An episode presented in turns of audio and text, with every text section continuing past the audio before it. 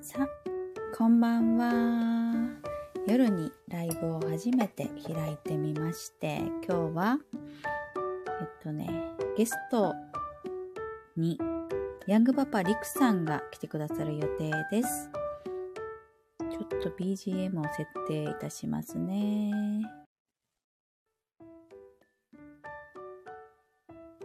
これはどんな感じでしょうか？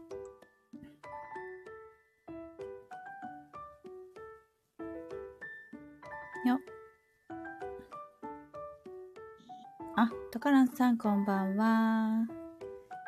こんばんは。あ、そして、リクさんこんばんは。こんばんは。いいっすね。背景めっちゃいいっすね。これでもたもたもたもた遅刻。ちょっと遅刻、遅刻はスナックマミーのお家芸でした。間違えちゃって。いや5分ぐらいは遅刻なんて言いません、も。たもたもたもた。BGM が、あ、あとか言ってたね。タカランさん。タカランさん黄色とちょっとマッチしてますね。とっすね。溶け込んでますね。これ音どんな感じですかこれ？あ BGM。ちょうどいいですよ。あ、いいですか？タカランさんも聞き苦しくないですか、初めてこの音源使いました。個人でのライブは初めてかもしれんな。え？どうなコのラボライブですか？はい。じゃあちょっとツイッターで拡散してみようかな。はい。今僕もちょっとツイッターで共有してました。ちょっとまだ席出たりするんで、それは、うんあの途中出たら申し訳ないです。はい、どうぞ。大丈夫です。ミュートしてってください。はい。席するときはできる限りミュートしていきますわ。うんうん。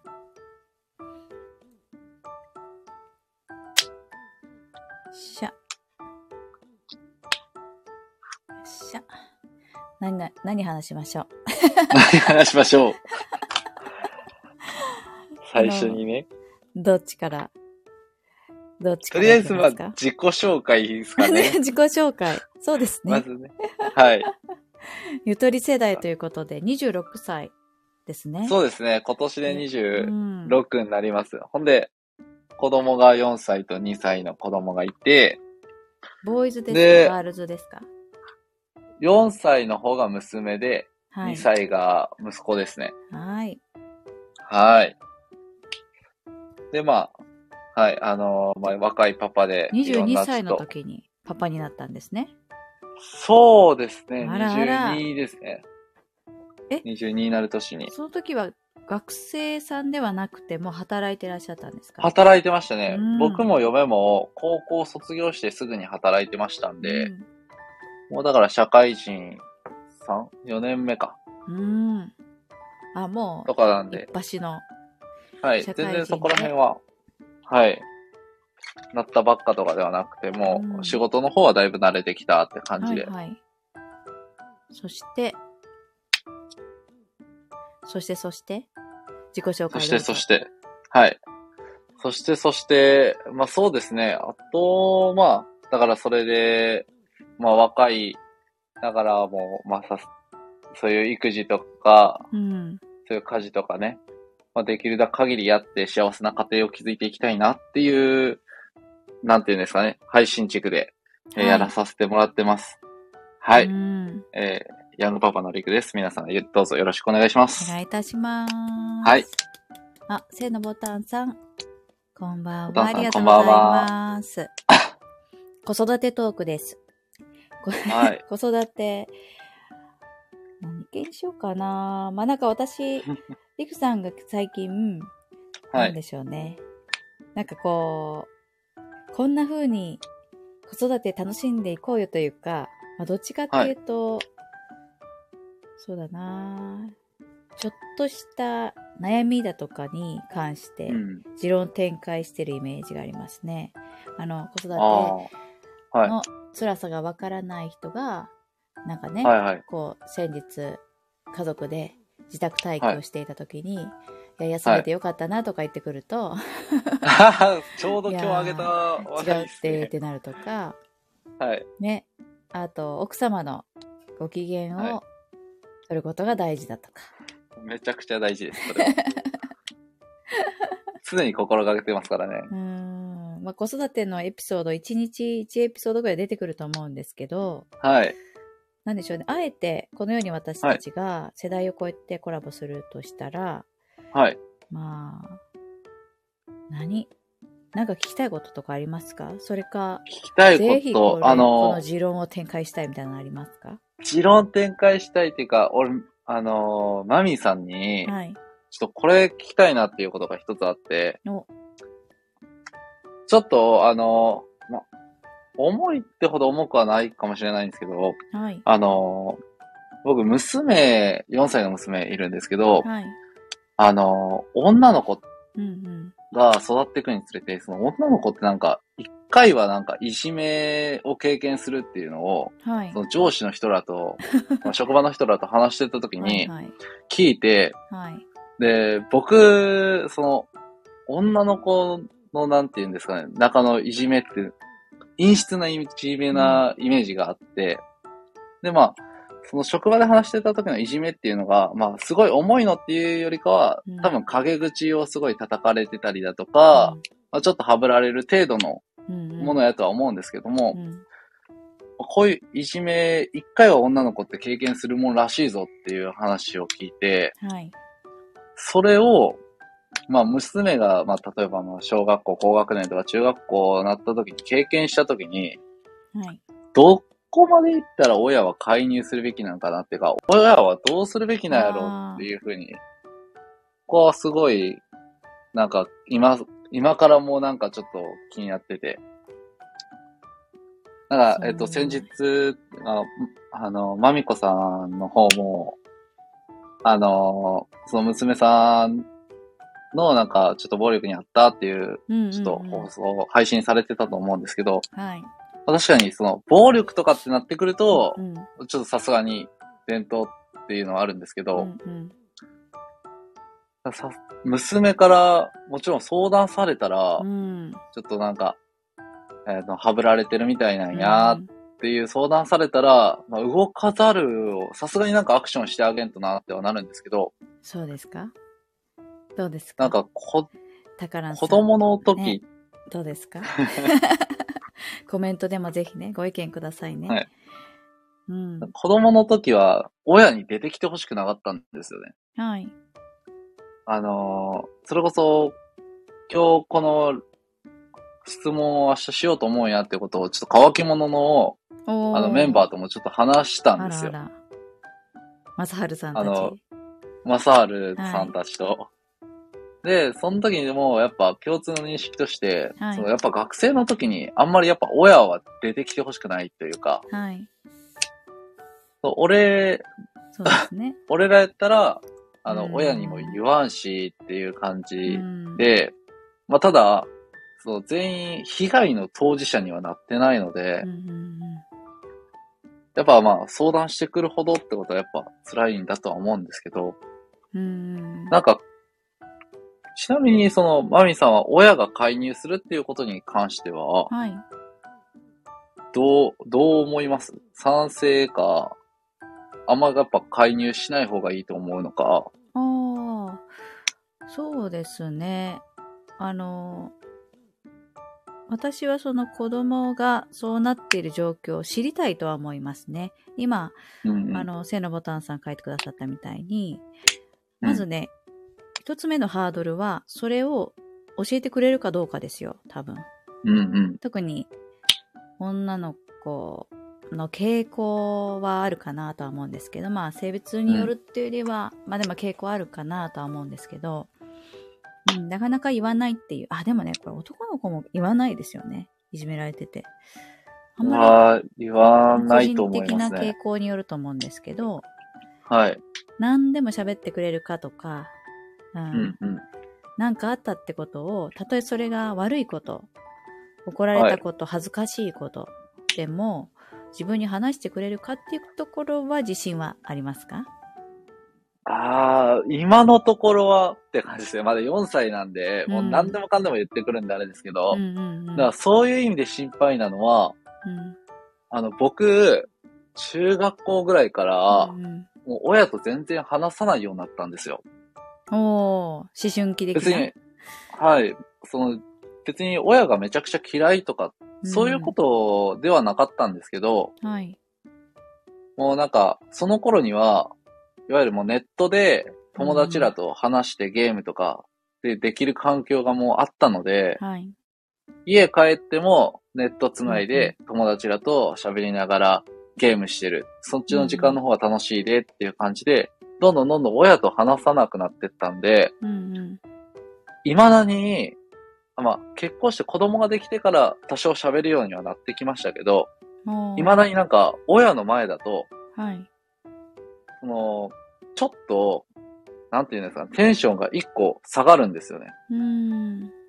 なるほど。未だに嫌いとかはないんですけど、なんで、なんか親とどういう会話をしてるんかなっていうのが、全。然、経験してこなくて、そのうん思春期とか。えー、でもあ周り思春期らへんのいじめのことを言ってるんですか、そうですね、中学校とか、そこら辺ですね。まあ、中小学学校校の時の、いじめとかは別にはちなみにどうですか ?4 歳でもある時はありますよ。いじめですか？ありますあります。その仲間外れとか。あー、うん。それはどうですかね。なんかもうそこら辺はなんか、勝手になんとかなるやろうって思ってしまってると思います。正直。ああ、なんとなく、まあ、それはもう放に放置していこうと思うんだけど、はい。へえ。でも、小学校って一個、一個社会性、なんていう、社会生活が始まるというか、まあ一つ、よく小学1年生の壁とか言いますけど、まあちょっと、はい。そういう意味で使われている言葉かわかりませんけど、まあ大きく環境は、子供には大きく変わったなって感じになると思うんですね。たくさんの子供たちと関わるようになって、はい。うん。で、そんな中で、結構小学生の時から、だんだんね、そういうトラブルは起こってきたかなと思います。友達同士の。割と複雑味を帯びたトラブル。あ ーあー、小学校入ったら、そんな複雑を帯びてくるんですね。まあ、特に、なはい。いわゆる女の子同士みたいなやつは、はいはいあの、複雑味を帯びてきましたね。小学校高学年になってきたら。あうん今、千のおだんさんがコメントでくださったみたいに、あの、まあ、言わなくても見ていればわかる観察。これはね、うんまあ本当にその、その通りだなって思います。うんうん。常に観察するってことは、まあ話をしてくれなくても変化に気づくってことは、まあ親としてはやりたいところですよね。ー。うんうんえー、あ、で、あ、コメント、ヒントもくださいましたね。思春期で話すようになるのは、もう、習い事の送迎、塾とかで。車に乗せるとき、まあ、車の中で結構助手席、助手席と運転席の関係になると、はい。もうちょっとでも少し話すようになる。まあその話す習慣がちょっとでもつくっていうのが、まあ、思春期であろうとそれって、まあ、チャンスだよってことですかね。あまあ、それはあ。なんか確かにそうだなと思いますね。うんうんうん、そういうあの常にやってかんとあかんですね。助手席と運転席の、もう本当に、いわゆるね、バーカウンターで隣り合うとかね、うんうんうんラーメン隣で食べるとかね、あの距離感が大事ってことですかねう。ん。うん、それなんかわかる気がしますね。確かに確かに。そうです。ね。あ、そばじさんありがとうございます。全然表情とかもわかんないですしね。あ、そばじさんはですね、スクールカウンセラーやってらっしゃるので、あ、そうなんですか？専門ですよ。専門あ、。本当はもう、今のテ専ーマ門家いに。らっしゃった。私はまあそうだな。私自身の家庭での経験をちょっとかわす、お伝え、お伝えしていくかなと思いますと、そう。結構ね、しょ、もう本当にね、なんかあの、まあ、いわゆる、えっ、と、体にホルモンの変化が起こるんですよね、女の子って。ああ、うんうん。まあ、はい。一般的には小学校の高学年ぐらいから起こってきますよねと。まあそれも大いに関係すると思うんですけど、こう自分が自分の心をコントロールしづらくなるというのはだんだん揺らめいていくと思っていて、なんか落としました？はい、ちょっと落としましたね。ね。やっぱ聞こえました。すいませなんん。かパチパチってね、なんかカラカラカラってなった。はい。でなんかあの、それで、まあ、自分が自分自身をコントロールできなくなる感が、割とみんなにあるなと思ってて、多かれ少なかれ。それでなんかね、気分的な感情的な、もう、言葉尻とかで嫌な感じになるとか、うん。なんとなく独り占めしたかった友達が取られた感じになる嫉妬みたいな気持ちから、こうなんか、いざこざっとなるとか、そういうのがね、うん。うん。出てくる。もうこう、独占したい、友達を独占したいとか、群れたい、仲間に、二人だけの秘密とか言ってる風になんか結構ね、クローズドにギュッとしたがるところがあって、ああ、ありますね。うん、それで、まあ、そこに漏れた子は傷つくとかね。なんで私も入れてくれないの？みたいな。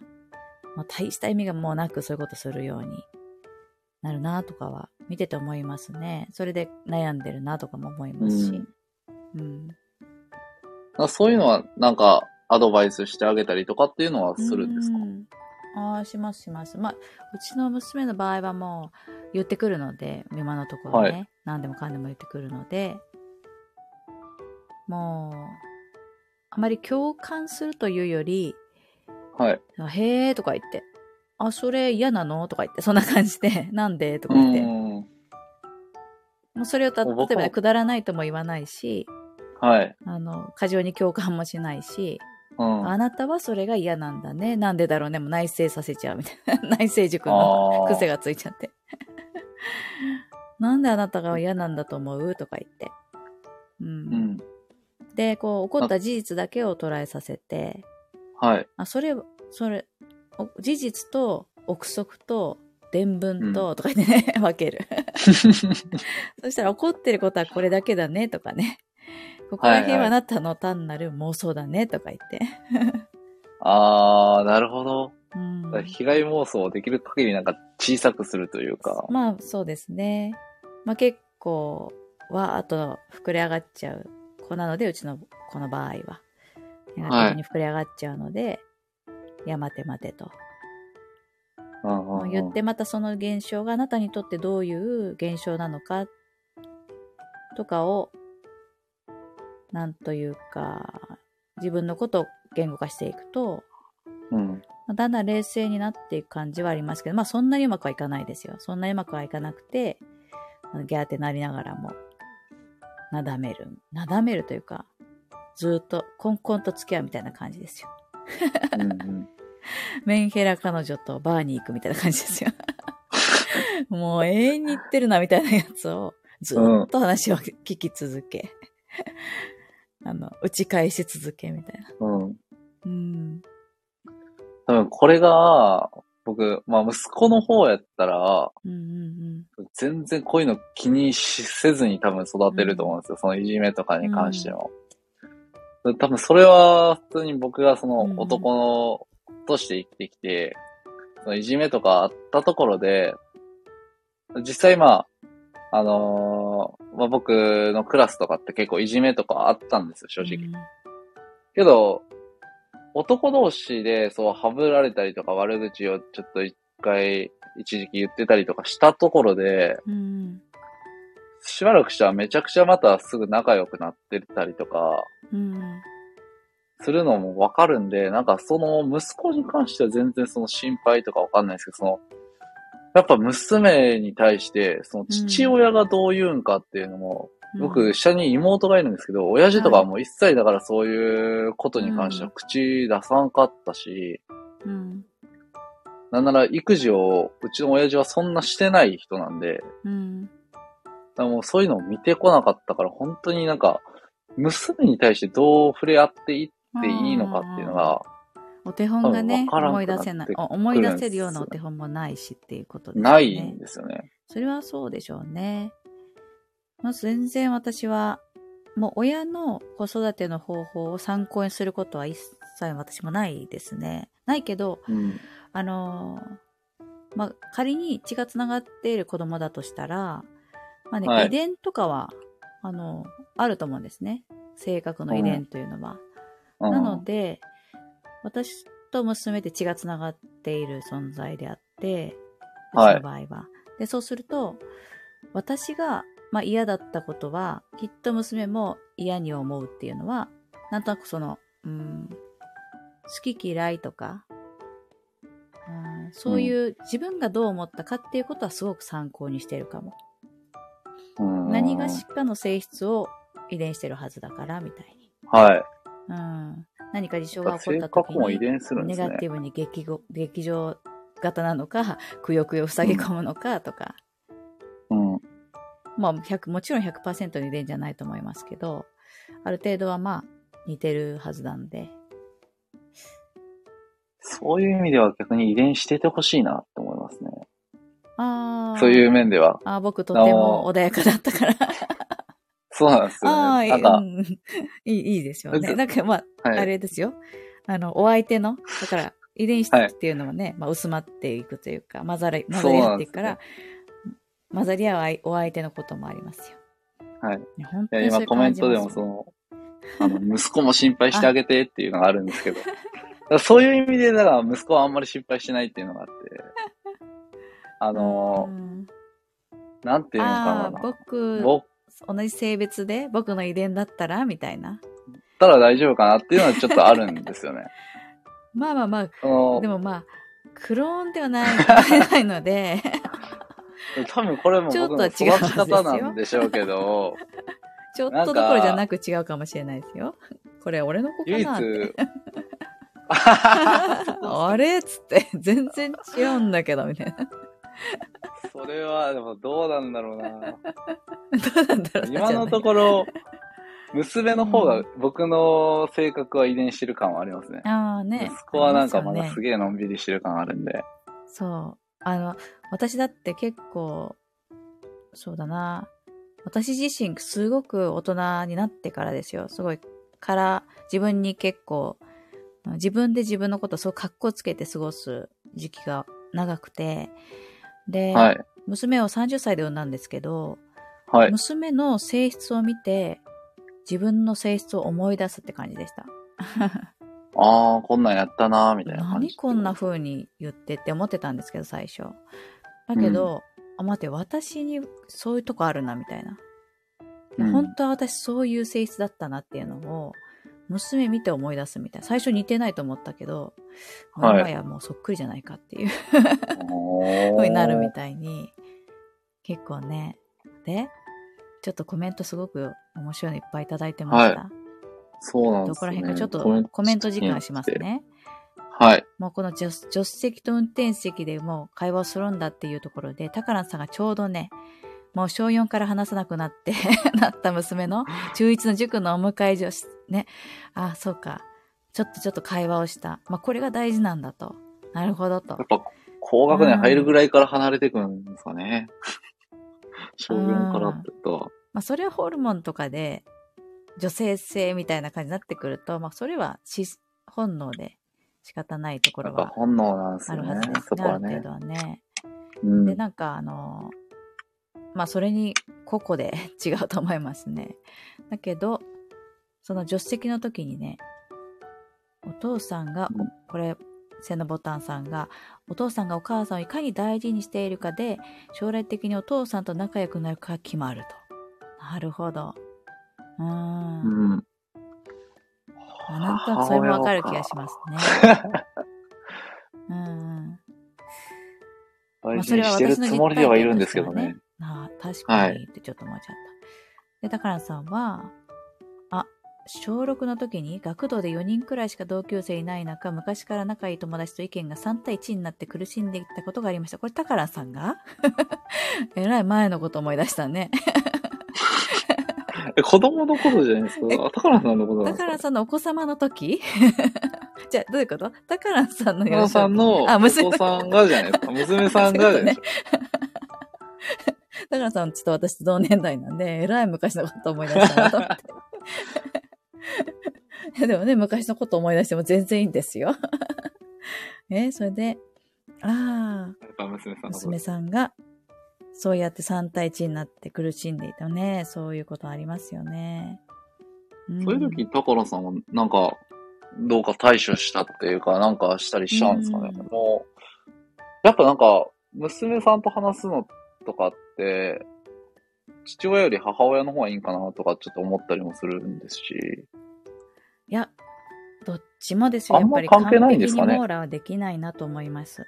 うま、まあね、な、まあ、なるようになると思うんですけど、まずぶっちゃけで。例えば、あの、そうだな、片方、片親じゃダメなのか、まあそうではなかろうみたいな話と一緒で、うんうんうん。まあ本当にその、どういう家族なのかっていうところを、でその家族が全力で愛していけばいいと思うんですけど、私はね、そういうふうに思ってるんですけど、まあただその、全網羅するっていうのは、例えばパパもママもいたところで全網羅多分できなくて、だからできないですね。そう、周りの違う大人たちとか、お友達とかっていう感じで、その、なんとなく全方位的に網羅してね、一人一人が、そういう、うん一人一人がお互いになんか関心とか愛で包まれていったら、まあちょっと安心かなとは思うんですけど、なかなかそうはいかないですよね。うん。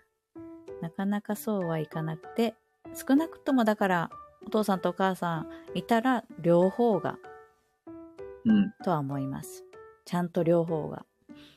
うん。なんかうちも、ボーイとガールがいるので、はい私がガール担当、パパがボーイ担当みたいな風になりがちですけど、はいはい。それだとね、なんか全然うまくいかないですよ。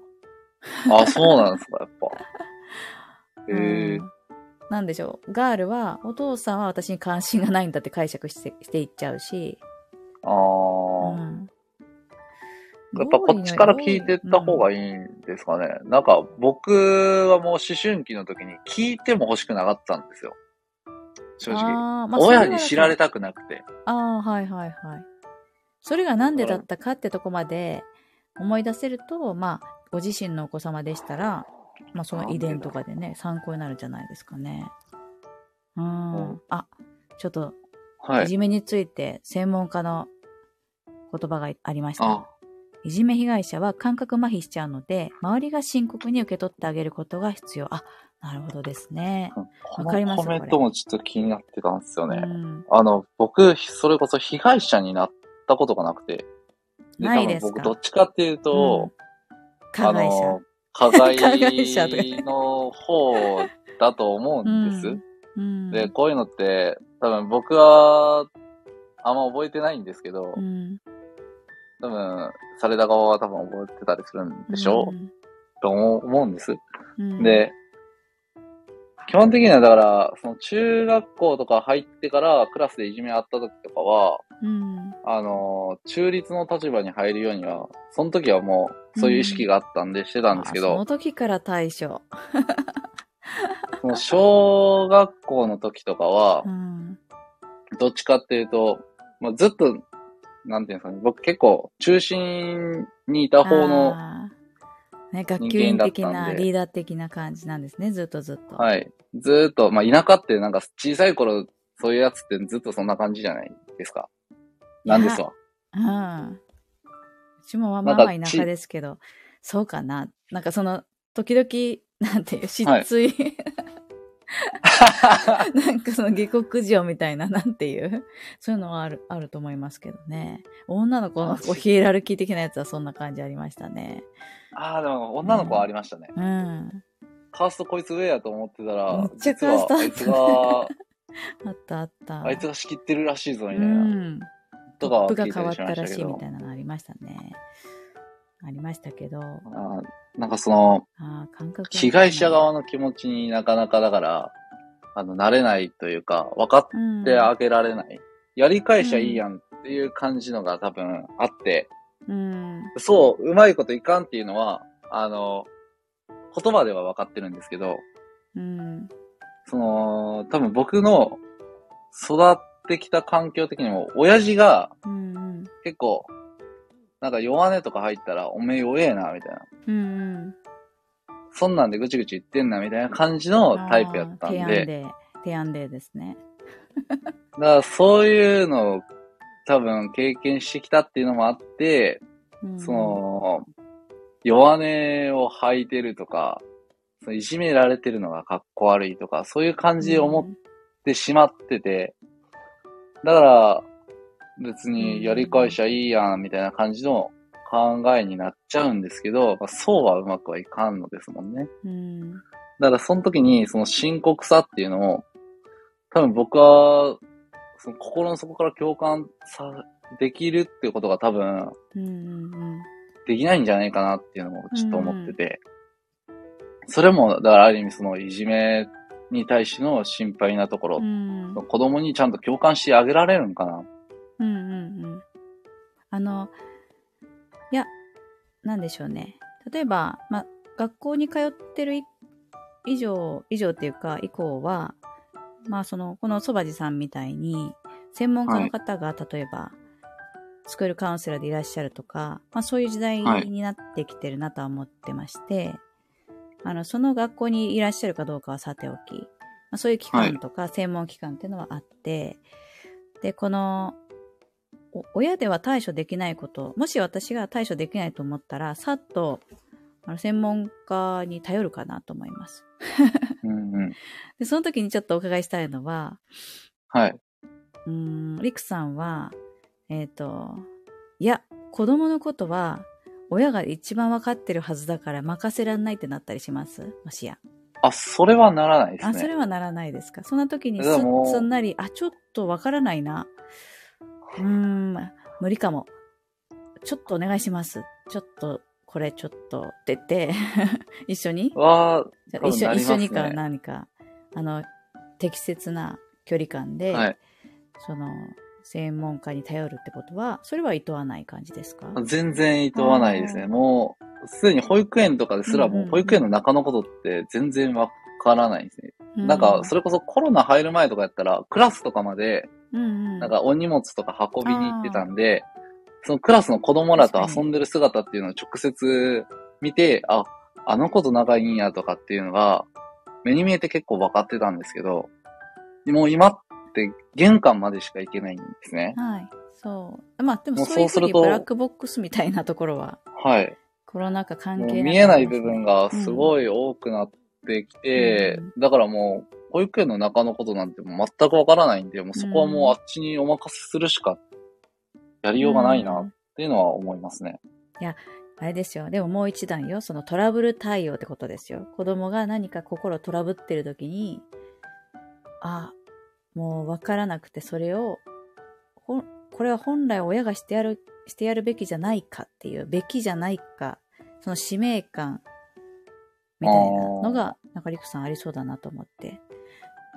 どうかななんかそこで投げて、うん、うん。投げて解決しそうになかったら、うんうん。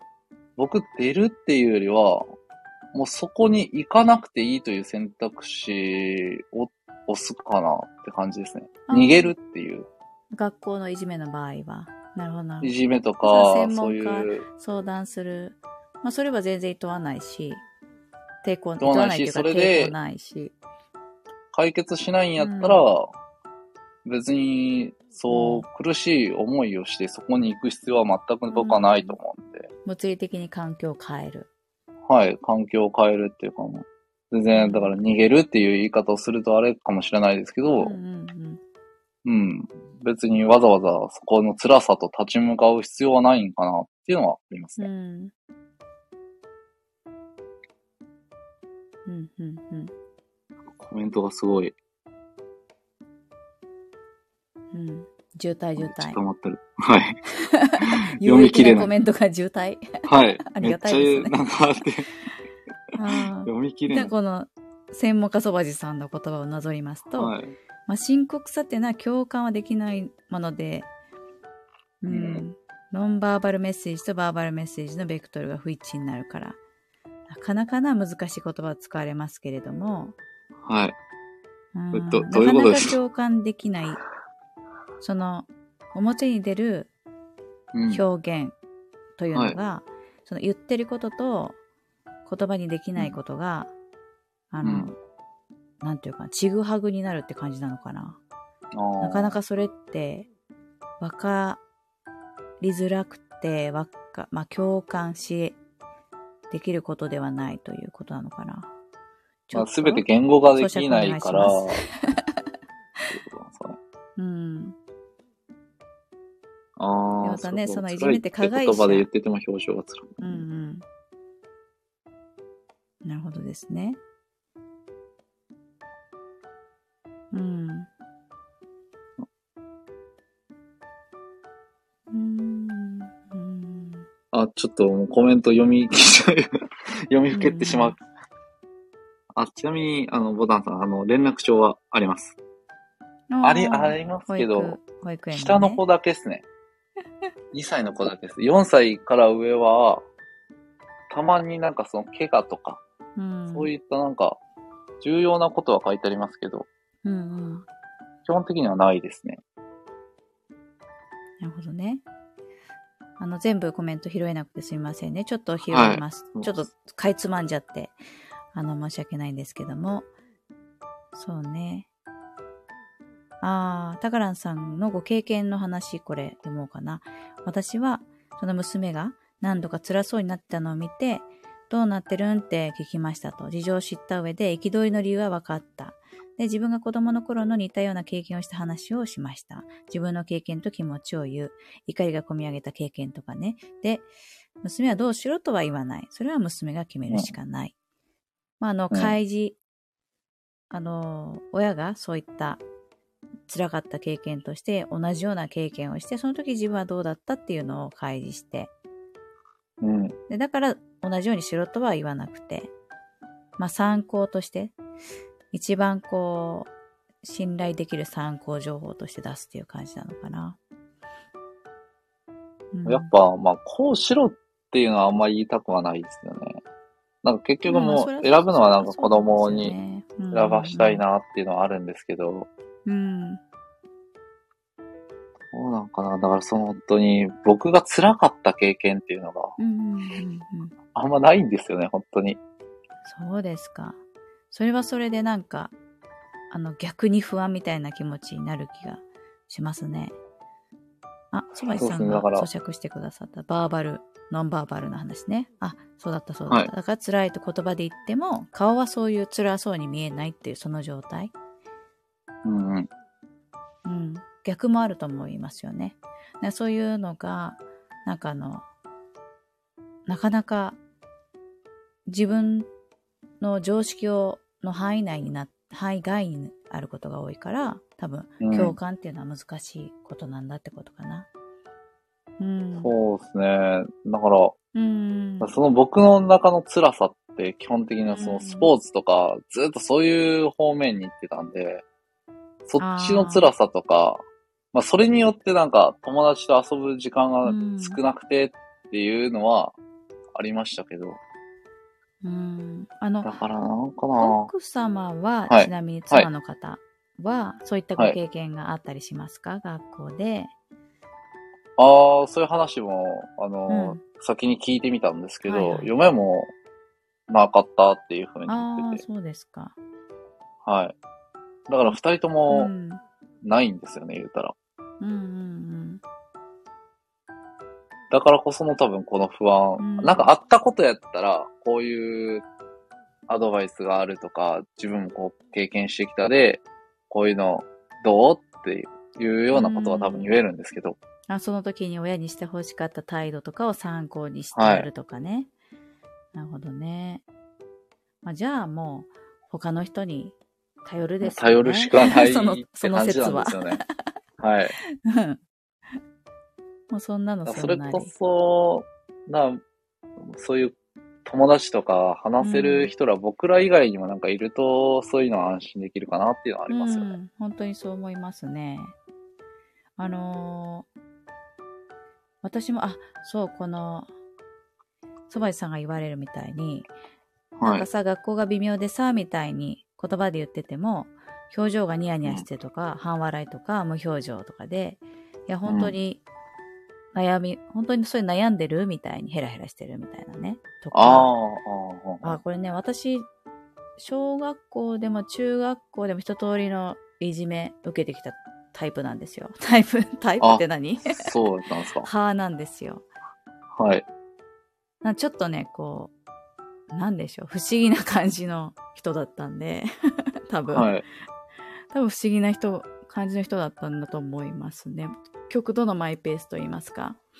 だから、なんか、なまあ理由はわかんないですよね。なんでいじめてきたかとかは、もはやわからないんですけど、うん。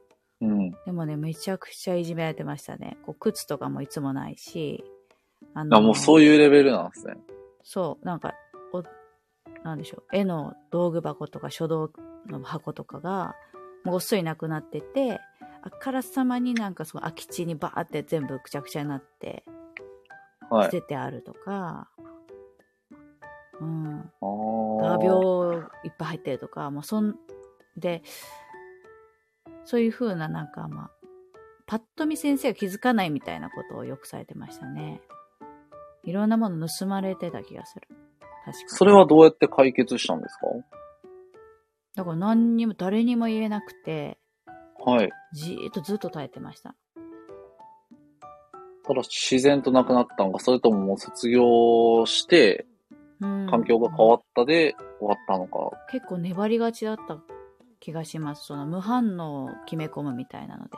ああ、だから反応するとあいつがなんか勝手に盛り上がったりするで、いや、そんな風にエスカレートするそんな大人っぽくは考えられないですよ。小学校の時は。ただただショックを小毎日噛み締めていました。神に祈るみたいな、それこそ。神様親とか先生にも言わずこれ終わるんですかってずっと思っていた。それは親とか先生にも言わなかったんです。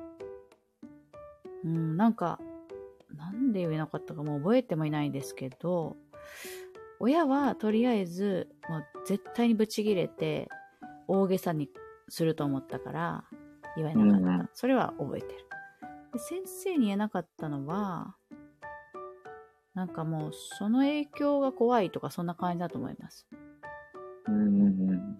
うん。なんか下手にその、逆に親が出ちゃうと、うん。こいつめんどくせえなって感じで、もし仲良くなれるはずやったのに、ちょっとしたことで親出てくるんやったら、こいつと関わるの嫌やなっうん。ていうのは、正直子供ながらあって、うん。子供の時のその経験で、家なき子みたいな。上からなんか水かけられたりとかそういうのなかったですしね。うん。正直いじりといじめも、その人によりますしね、あの、水かけられていじりやと思ってたやつもいましたし、あ、そうですね。でも、明らかにね、こうね、無視、無視とかもすごいされてたのずっと。女の子を集団。あうん。あ、てかまあ物なくなったりとかしてたら、まあそれはもう完全にそう。なんかやられてるなって感じですね。私あそう物なくなってるので学級委員学級委員だったのにそれですよ。はい。私学学級委員員だったのにそれをされてた、女子に。ああ、うん。そんなんある、ああ、でもあるな。うん。僕、まあ、これ、まあ変な話だけど、僕の元カノが結構いじめで不登校になったことがあって。で、まあただそれの原因は、あのーちょっとすごい嫉妬深い女の子やったんで、うん。その、凹むのがうざいってなって、うんみんな、その無視に走ってしまったんですけど、そのなんかね。その時も確かにに傷つけるこのうざいって言葉ね。はい、うざい。うざくないみたいな。僕、と話すと、うんあいつが嫉妬するで、僕と話せないからうざいよねっていうなって、でそこからちょっといじめに発展したことがあって、それはでも、その子が学級長の時でしたね。うん。うん。なんか学級長っていうポジションは正直、そんな関係はないかもしれないですね。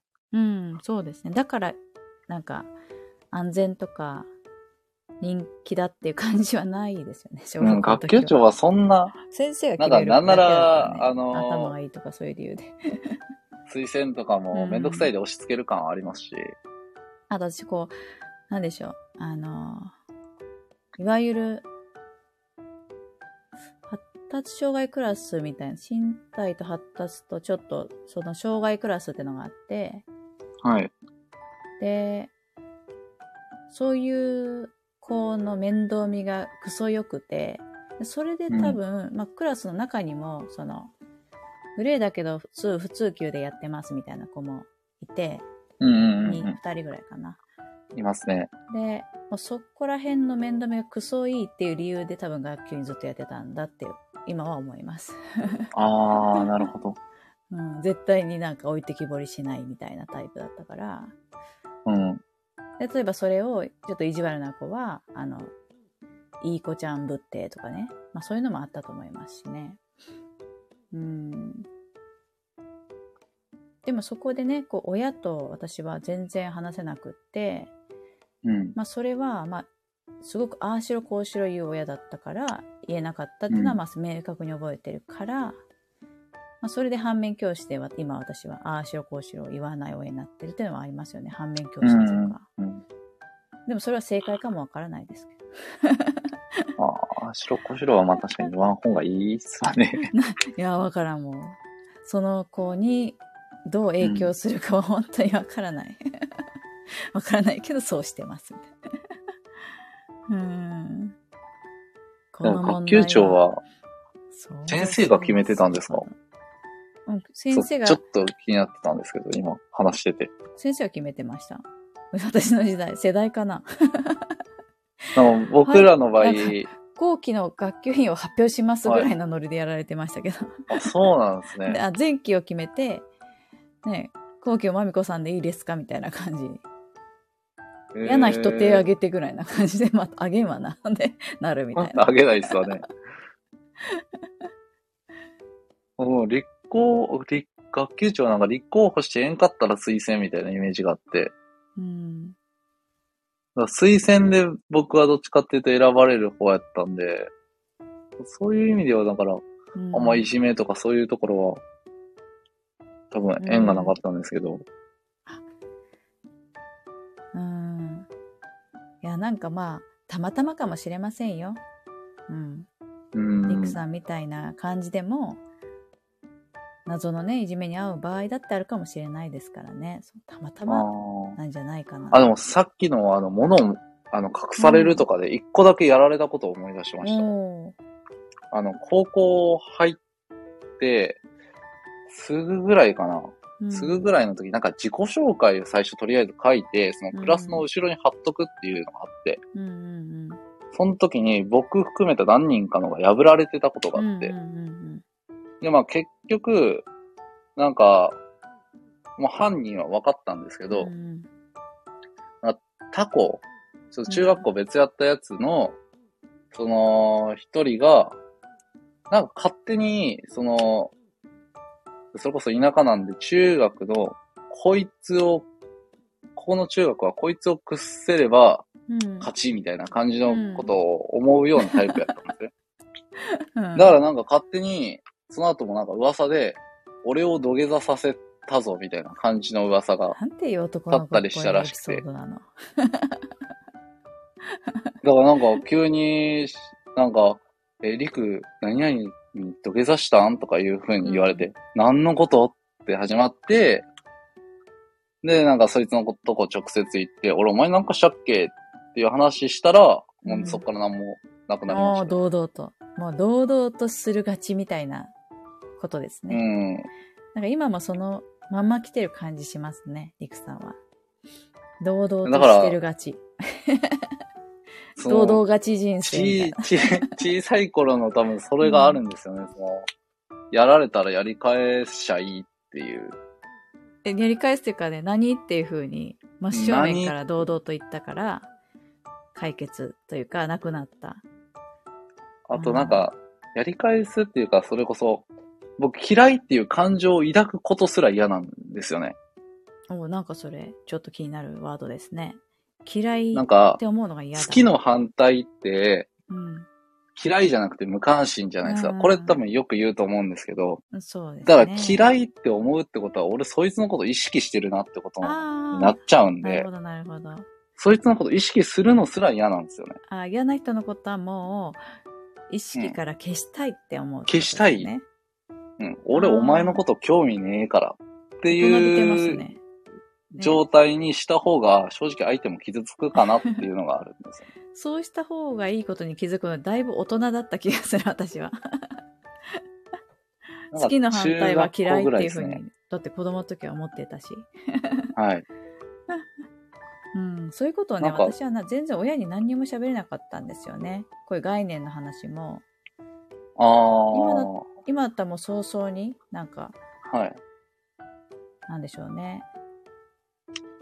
なんか、例えば私、小学校のお母さんに、私のことを嫌ってる人と好きにな、なんかすごくファン、ファンというか、深めにとても関わりたがるお母さんと、私のことをすごく避けるお母さんがいるんですよ。で、それは娘は知っていて、なんでお母さんにはアンチがつくのかって、アンチって言うんですね、そういうのね。うん。言いますね。はい。だからそういう時に、あの、あなたね、こう、何、誰かの人気を得る人は、アンチもつくの、関心が高いっていう意味で一緒なの、それって言って。うんうんうんうん。あの、誰にも気に、気にならないっていう人は、嫌われもしない。あ何にもないっていう、これ無関心の無になっていくのね、とか言って。うん。で、だから、人気だけ取るってことは、理屈ではありえないこととか言って言ったら、妙に納得してましたからね。ああ、でもそれはすげえわかりますね。なんか、それこそこういう配信活動とかしてると、あ、アンチついてやっと、あそうってね、言うけど嫌だけどね。言うけど嫌だけどみたいな案件ですよ、それは。言って嫌だけど、あ、でもまあ、関心を高く寄せられてるっていう証拠ではあるということですよね。っていうのをまあ乾き物でありましたね。うん。ねえそういう姿とかも、結構その大人のそういうものも、割とまざまざと子供に見せちゃっていると、割と子供は自分のコミュニケーションとかにすごく活かすんだなって思いました、その時。だから子供に、そうね。そう。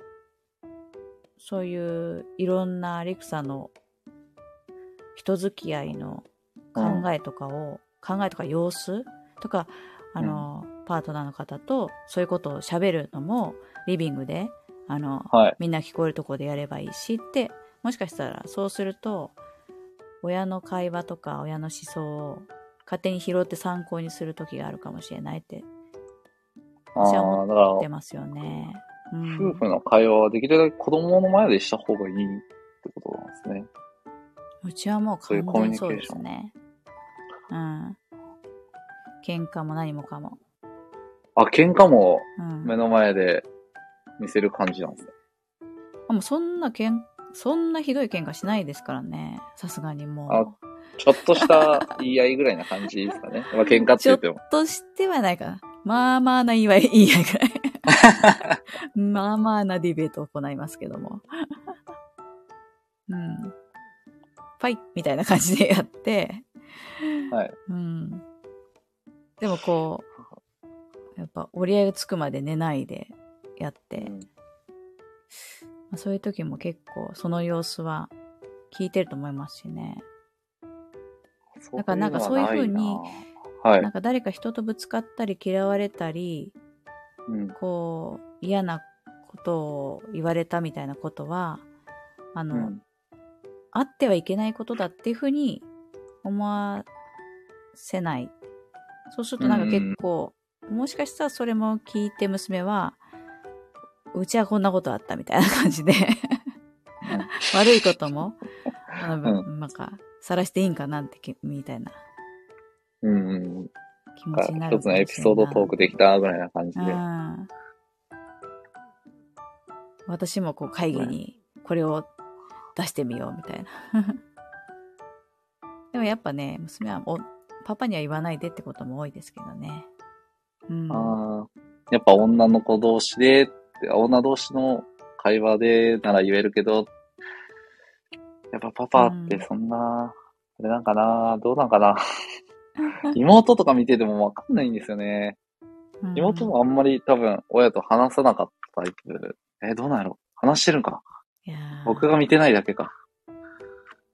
今日こう、ほら、ちょっとナナネルさんがね、こんばんは。もう今はいまだいらっしゃるかわかんないですけど、あの、はいもう私が親子、親だったら乗り込んじゃうかもっていうのは、これもね、ちょっと一理あると思っていて、言うて、こう、なんか、こうなったらどうしよう、こうしようって 思っときながら、いざなったらめっちゃ乗り込んじゃったりね。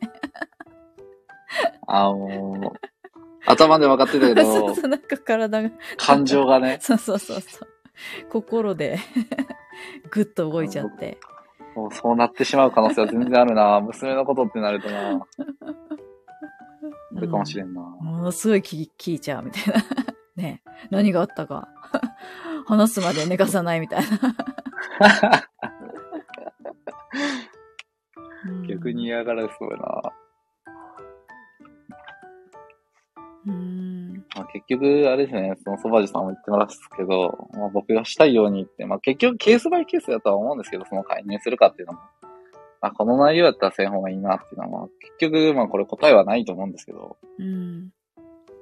加害者殴りに行くのは、まあ、なしだと思います。へえ。あ、でもさっき、センダボタンさんも私も、多分に似たっていうか、その暴力的なことをされたっていうことも、はい。可能性としてはあり得るわけなんですよね。うん、うん、うんうん。なんかその無差別っていうタイプの攻撃とかもあるんで、ありますねう。ちの娘のエピソードって無差別のやつで、ですね。はい、聞かせていただきましたうんて、なんかギャーって来た男の子にバババで頭叩かれて、どうするみたいな事件ですよ。うん事件。もうそれとかなんか、リクさん。もうなんか、事故に遭ってきたぐらいな感じですもんね。それとかも絶対もう黙っとれないでしょ。なんで叩いた？とか言って、もうすごい相手の声言いそう。いや、でもなんで叩いた？絶対聞きはしますね。間違いなく。怖い怖い。すごい怖い、それ。聞いちゃうなぁうん。何があったんやって。別にな、こっちにだから怪我とかなければ、あの、別に叩いたぐらいでって、まあ、でも多分こう頭では言ってても感情違うのかな。うん。でも、親がどういう風な対応してるかっていうのを絶対でもやっぱ見ますね。そのうんマミーさんもその、配信の時にその、親があまりなんか、その場しのぎのみたいな感じで言ってたじゃないですか。うんうんうんその謝、謝りはしましたみたいな。みたいな。もう謝ったからもう、ねえ、もう、うちの子のことはもう本当に勘弁してください。みたいな感じで。なんかそこはでもいなんか、逆になんか相手のこう心配はちょっとしちゃうかもしれない。うんあその親の対応を見るとね。。はあ。ねだからといってもうそれ以上干渉できないなっていう感じになっちゃったし。うん。結局はまあ他人の家庭なんで後味がね。悪い感じでね、うん終わっていきましたけど。うん。やっぱ結局その場になってみないとわかんないですね。うんこういうのはね。だから、ちょ、本当に今日はなんか、その女の子っていうのを全然経験してこなかったんで、妹にしろ、その親とのコミュニケーションにしろ、なんかすごい心配やったんで、その女の子がいる家庭のそのマミさんにこの話聞きたいなと思って、うん。ちょっといじめなんで重くなるかなって思ったんですけど、うん、そうですね。もうそろそろいいお時間になってきたんですけど、本て当にコメン。トがこんなにたくさんいただけるの。そうなんですよ。だからね全然なんか追いつかんのですよね。めちゃくちゃ来てくれて、ちょっとこれ録画しようかな。た、たからんがわからんかったら録画しようかな、今から。うんもう、ゆっくりちょっとコメントだけを、後でちょっとまた読みま、す。ねちょっとね、はい。録画しときますね。ありがとうございます。ね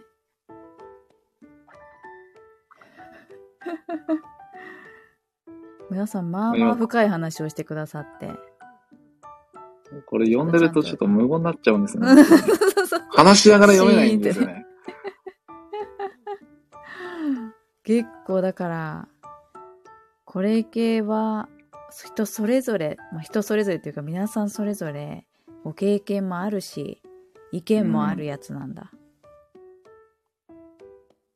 難しい問題ですもんうね。ん。だから本当に、経験してこなかったのは多分珍しい方やと思うんですよね。なんか一回でなんか通るみたいな感じのイメージがあって、うん。どうしても。まあ、それが大きかれ小さかれわからないんですけど。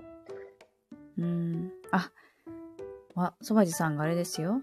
もう体が勝手に動いちゃうんだったら、もう、ありじゃないかと。いやいやいやですよ。え、わかる？あ、ちょっと待って。殴りに行こう ああ、かよくね。大丈夫です。ね結構、その、親若いと、その親世代の曲ってめっちゃ聞く。親世代の曲いただきました。はい。あの、うちの親はまだ45なんで。今からそいつを、これからそいつを殴りに行こうか、いやいやいやですよね。大丈夫。そうなった全然わとかりますしても、うん。やっぱこう、親45。え、何ですって？親 45? タカランタカランのことですか？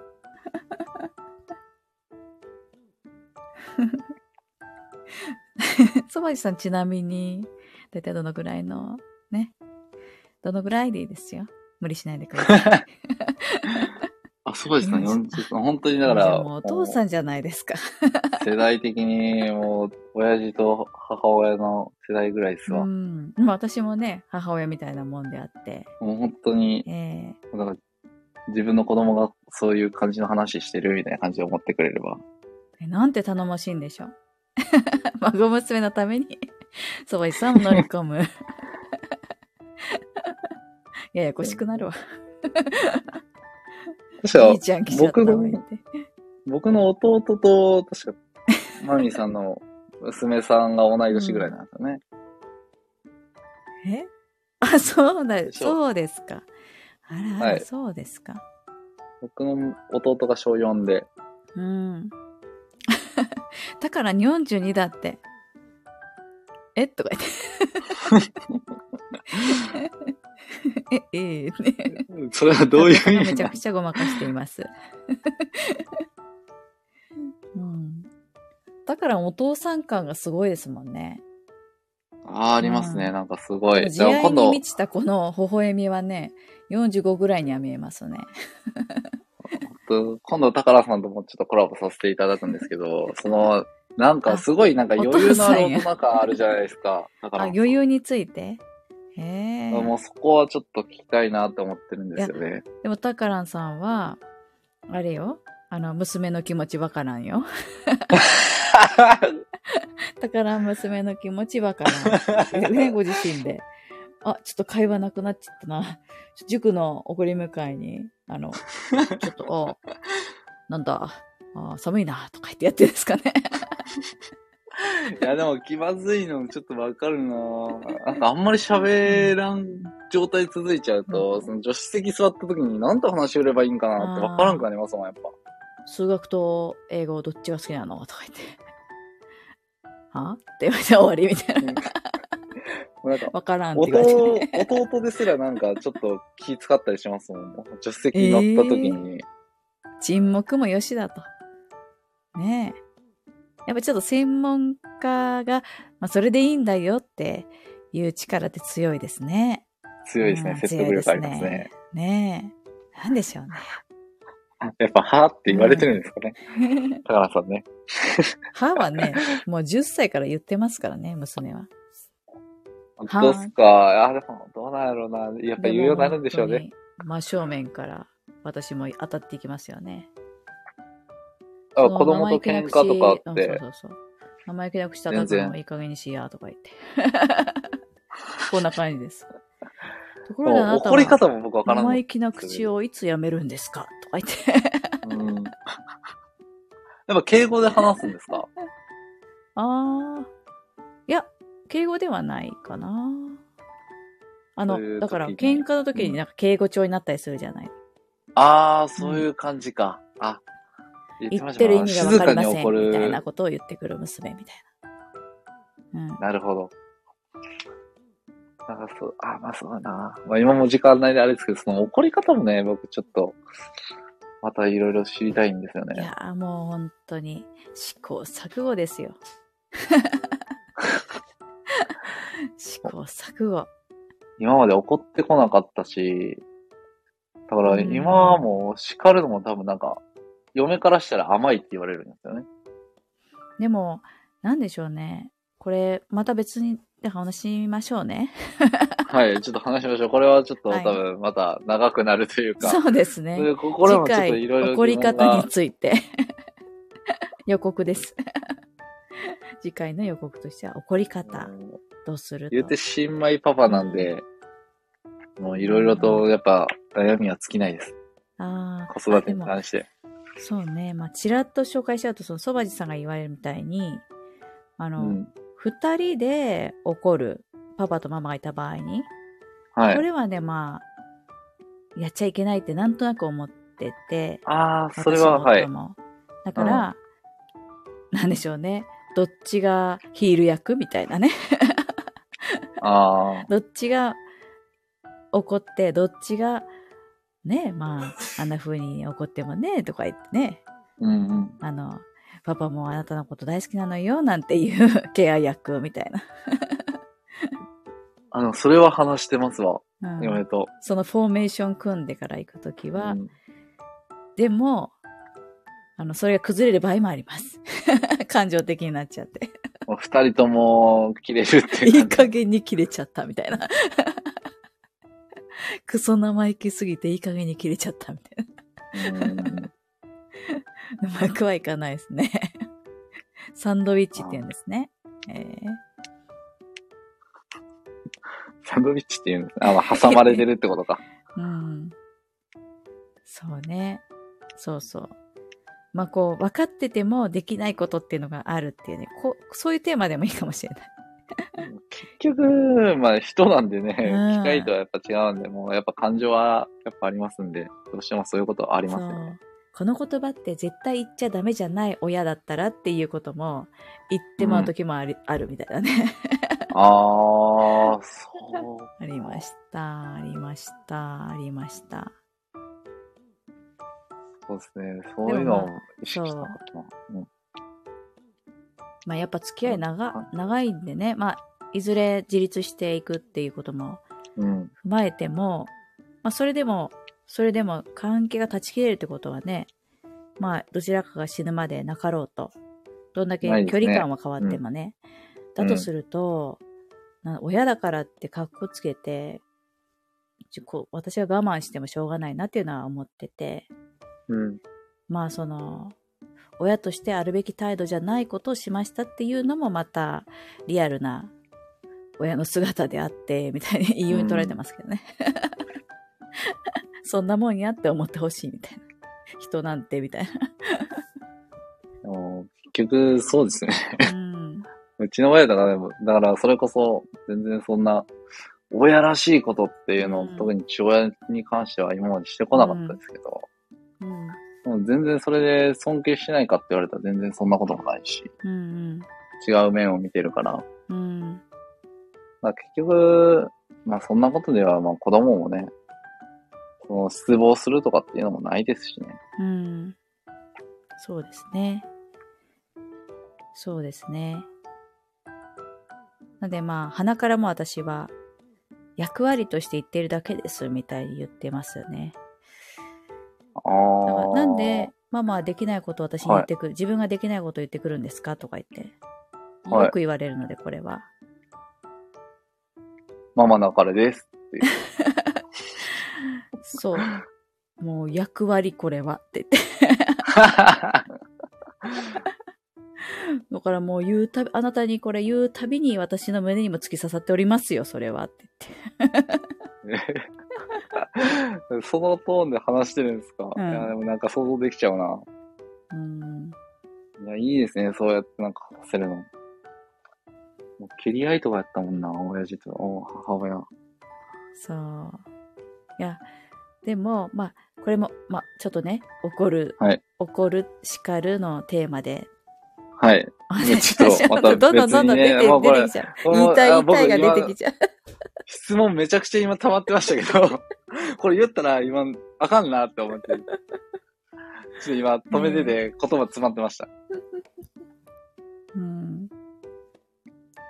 うん。そう。お楽しみお楽しみとか言って。そう。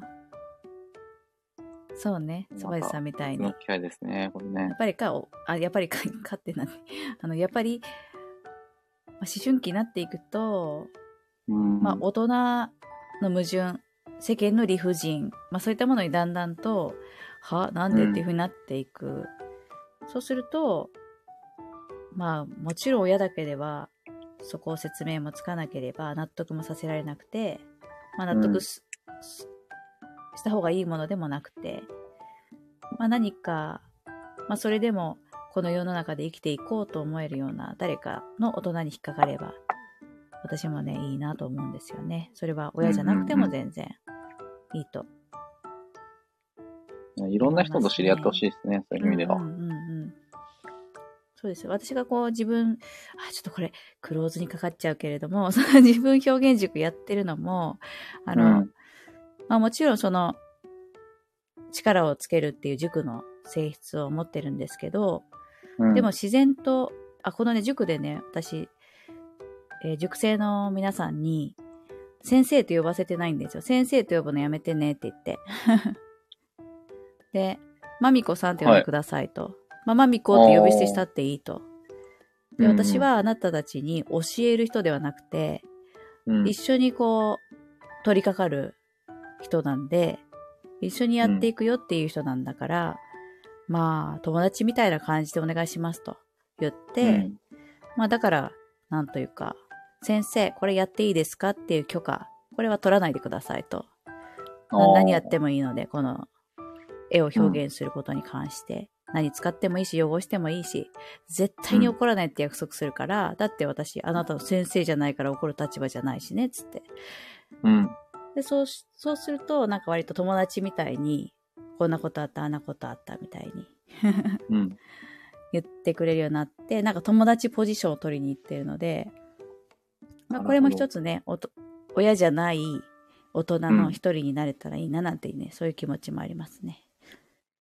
いつかああなたが何かにぶつかった時に、あ、あの人いたなとか言って。やばいな質問がめっちゃ今で、あー、あかんな なんか聞きたいことめっちゃ出るんですけど、ちょっとメモっといてもらって。そうします。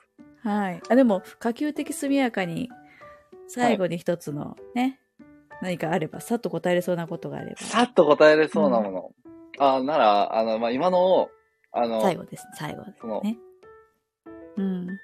先生と呼ばせないとうこんうん。と、まあ、ちょっと似てるんですけど、親に対して、はい。今名前で読んだりとか、はいはいはい。あの、する子もいるじゃないですか。すねパパ、ママとかじゃなくて、うん。それこそリクとかうん。って感じで、それに関しては全然ありだと思ってるってことですか？親に関してですか？親に対して。で今は先生じゃなくてっていうのがありましたけど、ああ。今なんか結構、その、今の世代の子とかで、親のこと呼び捨てだったり、うん。その何々ちゃんとか、本当に友達感覚で、うんうんあの、育てたいからっていう理由で、あの結構そうやって名前呼びする子って結構いるらしいんですけど、ああまりなんかそ私、個人的には反対ですね。はい。やっぱそこはは、そこはやっぱ違う。いや、じゃあ誰がお母さん、お父さん役になるのと思う。やっぱそこはね、なんかね、唯一無二感があるなとは思ってるけど、でも、はい。でも、何ある程度の年齢以上になった時に、私もそういえば、あの、母親のことを名前呼びしたい時とかあったなと思って、おー。そんなあるんですね。あの、はい呼びたくなっ、まあ、完全に、あの、母親だという関係性で、だから友達っぽくないんですよ。だから、うちの母って別に。うんだけど、、なんかそうやって、友達のように仲良しな子が、お母さんのことを名前で呼んでるのを見て、なんかかっこよくて、はいうちもそうしたいと思ったのね。子供の時にね。ああ、はい。あそんなノリだったら別にどうとでも読んでいいんじゃないのと思うんですけど、ただその友達ポジションに親がなりたがるのはどうかと思っちゃうんですね。そういう意味です。呼び呼び方っていうより、そのスタンスはどうかなと思っちゃ ああ。僕も正直、僕は反対派なんで、う。うん。そうそうそう。さっき言った役割的な問題で、そう。友達じゃなくないっていうで感じで、だからな構なんか言うにしても、親として言わないといけないときに、その、親としての威厳がなくなるというか、はい。がなくなっちゃうからっていうのがあったんで、そこはどうなんかなっていうのをちょっとうん。今聞きながら、ちょっと思いましたね。いやー、それちょっはと最後に。どちらかというと反対で、その、先生と呼ばせない理由も、あの、言葉には力があると思ってるので、うん。どのように呼ぶかっていうのは、とっても大事なことだと思うんですね。うんうん。それって大人同士でもそうじゃないですか。お前って言われるのと、あなたって言われるのと、名前を呼んでくれるの、リクさんって呼ばれるのと、全然違うじゃないですか、やっぱり。はい。で、呼ぶ方の心に生じる、その、うんその相手のみ、相手をどう思うかって気持ちも、自分の口からどういう風に故障で呼ぶかで変わっちゃうと思ってるんですね、私ね。うんうんうん。まあそれこそご主人様とか言ってたら、なんかどういうことになってくるみたいなやつですよ。うんう 気分、気分が盛り上がってくるじゃないですか。ね。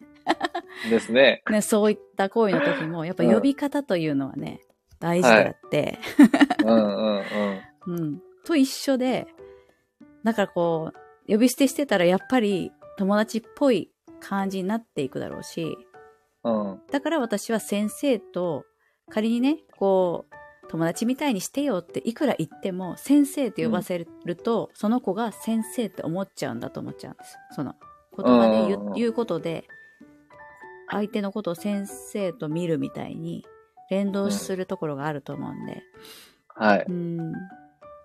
だからやっぱ故障は大事に派です。ですね。少なくとも、ね、親に関しては。親という存在が大きい時期に関してはうん。反対派です。ありがとうございま まあす。そんな、そんな、あれね。うん。いつかパパママじゃなくて、親父とか、うんそんなになってくるんでしょうね。ちょいちょいアダルトさちょいちょいスナックマミ出ちゃうっていう件です。ちょいちょいスナック出ちゃうんで。この後スナックマミーの方で 定期ライブを行いますのでね。そっちのエンジンがかかってきちゃってすいません。そっちはちょっとね、乾杯しながらであって。今はシラフですよ。シラフです。シラフで言うんかという問題もあります。もうちょっと次に向けてエンジンかけ出してるんですね。本当にありがとうございました。本当ダラダラダラダラ伸びて。こちらこそ。楽しかったですねちょっと質。問がちょっと結構。うんお寿司さんもお寿司さん来てね機会に、ちょっと。本当そうですね。第2弾まず、タカランさんと。はいね。次はちょっと高菜さんと。ねえ。あ、ゴリアス先生来て。ほら、これこういう方が先生です。ゴリアス先生って。ねえ、先生っつって。お呼びしておりますよね。うんすごい皆さん来てくださってありがとうございました。よろしくおい願いしますよって。よろしくお願いします。はい、もう終わりますね。第最後最後に。日曜日に、はい。タカランさんと、リクさんで、はいまた子育てですか？子育てトークしますか？パパトークですね。パはい。パトークして。で、赤子さんも主張が強いですよ。12月1日。12月1日ですね。リクトークって何ですか？今日、アメトークみたいな。リクトークっつって、何ですか？話題は何ですか？まだ決めてないですか？ポンさんとの配信軸とかの、真面目なやつ捗とかそういう、あらあら。発信の音声配信の話ね。はい。ああ、その後ね。はいはいはい。リクさんあれですよね。こう、いパパ、パパ軸でバーっと聞いていくと、最後にめちゃくちゃセクシーな音声ありますよね。え？え、下着のあランジェリーのあそういうことか。こえ、なんかし、最後にシチュボが、めっちゃおかしな、なおかしいじゃない。むっちゃ袋閉じがあるみたいな感覚になっちゃった。なんか、びっくりしちゃった。あれ聞き流あしてた。れかららなんか、昔あったんですよ。それが残ってます。ドエロいやん、これ。とか言って。あれね。いや僕もそう今全然何のこと言ってるのかわからんぐらいちょっと前のやつです。ねえ。トラップです。配信軸とか決まる前のね。トラップです、トラップです。はい。興味があったらあスナックでずっと残しとくんで。まだスナックじゃなかった。そうそうそう。あ、先生が、ヤングパパリクさん、プロフィールのツイッターリンクは死んでませんか？あちょっと見直しておきます。ダメだはい先生すいません。先生は、抜かりない。ねちょっと確認え。しておきます、ね。残しておこう言って。だからが。もうあれはまあね、消すとね、悲しむ人はいますのでね。でも全然もうそこはやったからにはやっぱ載せときたいんで。うん。パパという、パパという、ね、服を脱がして脱がして脱がしたらあんなもんがあったみたいな。面白いですね。い言うてもいつもやってる乾き物の方はもうどっちかっていうとね、もうバカみたいな話しかしてないんで、うん。結構そっちがメインやって、メイン、メイン、メインどっちかって言われるとわかんないいですけやー、全部リクさんですね。これもはいリクさんということで。ど、気になった、気になった方はぜひ聞いてみてください。はい。不倫の朗読って。ね、あれ不倫よね。ね。そうそうそういう話ですね。うん。どういうことですか？つって。幸せな家族がどの子の言うて。どんな？みたいな。どんな配言うて。決まる前やから許してほしいっすわ。そこはもどんなですよ。ほんとね。どんどん上塗りしていかないとこれはダメですよ。う。はもういそこに到達できないぐらいのね。でもこの古い順って古い順って並び替えられた時に一撃で終わるみたいなやつ一です発ね。目。一発目で、うわこんこの人、どんな話してどんなトラップ踏んだだのってなるやつね。面白いです。じゃあそういうのが12月1日にあるよっていうことで、そういうのとはまた違う気がします。そういった話がはい、ガーコさんとリクさんで12月1日にあるよということで、はい、ぜひ、もうこれアーカイブ残しますけれども、もちろん、うん、これをお聞きの方ははい。このリクさんのチャンネル概要欄に載せておりますので、そちらの方も合わせてフォローしていただけますと、はい、どうぞよろしくお願いします。二人ともよろしくお願いします。ねありがとうございます。お友達ということで、よろしくお願いします。今後ともよろしくお願いします。はーい。では、ありがとうございました。本日はありがとうございました。皆さんも。来てくださってありがとうございます。あ、てるにゃんも来てくれて、ココさんもありがとうございました。